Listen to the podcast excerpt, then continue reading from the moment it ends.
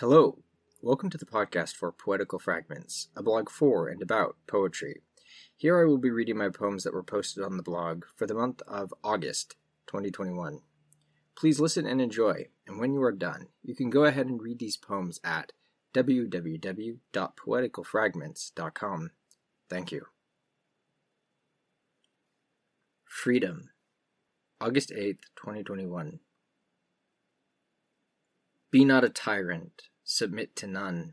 If you heed these, then all is won.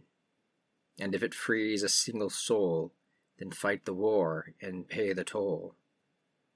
And if it mar your peaceful life, no freedom is far from a lack of strife. Of Some Gods, August 15th, 2021.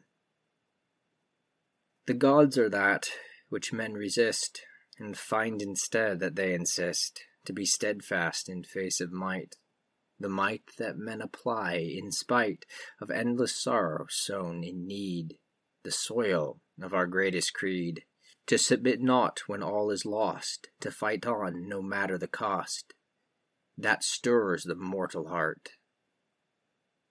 The gods may win by their deed, if gods they are to us indeed, but mortals can taste this, the salt of victory beyond defeat, whereas gods never drink the draught, made sweet by fear it could be not. Rejoice, O men, yours is the prize that powers would choose were they wise, being they may revise. Newer Gods, August 22nd, 2021. For ages the gods have been our guiding light, our Polaris, a fixed star in the night. And the powers have departed not our veil, they have changed garments behind the veil, and appear now as a steelish power of an intractable pattern of matter.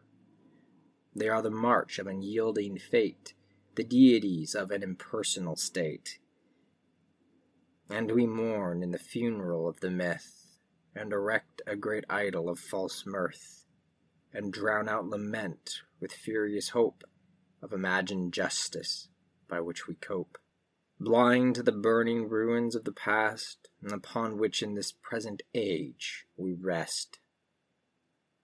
Let the newer gods of the newer man come and swallow the world we ran. Random Couplets, August 30th, 2021. I am choosing to post just a few random couplets this week for the pure fun of it. They need no names. Bravery is the height of right when at its might. Give light to the truth at first, lest lies from darkness burst. History is made of humanity's pain, and is a graveyard of their slain. Hate does not befit the one against whom hateful deeds are done. If you cherish something, act for love, not to impress or be above.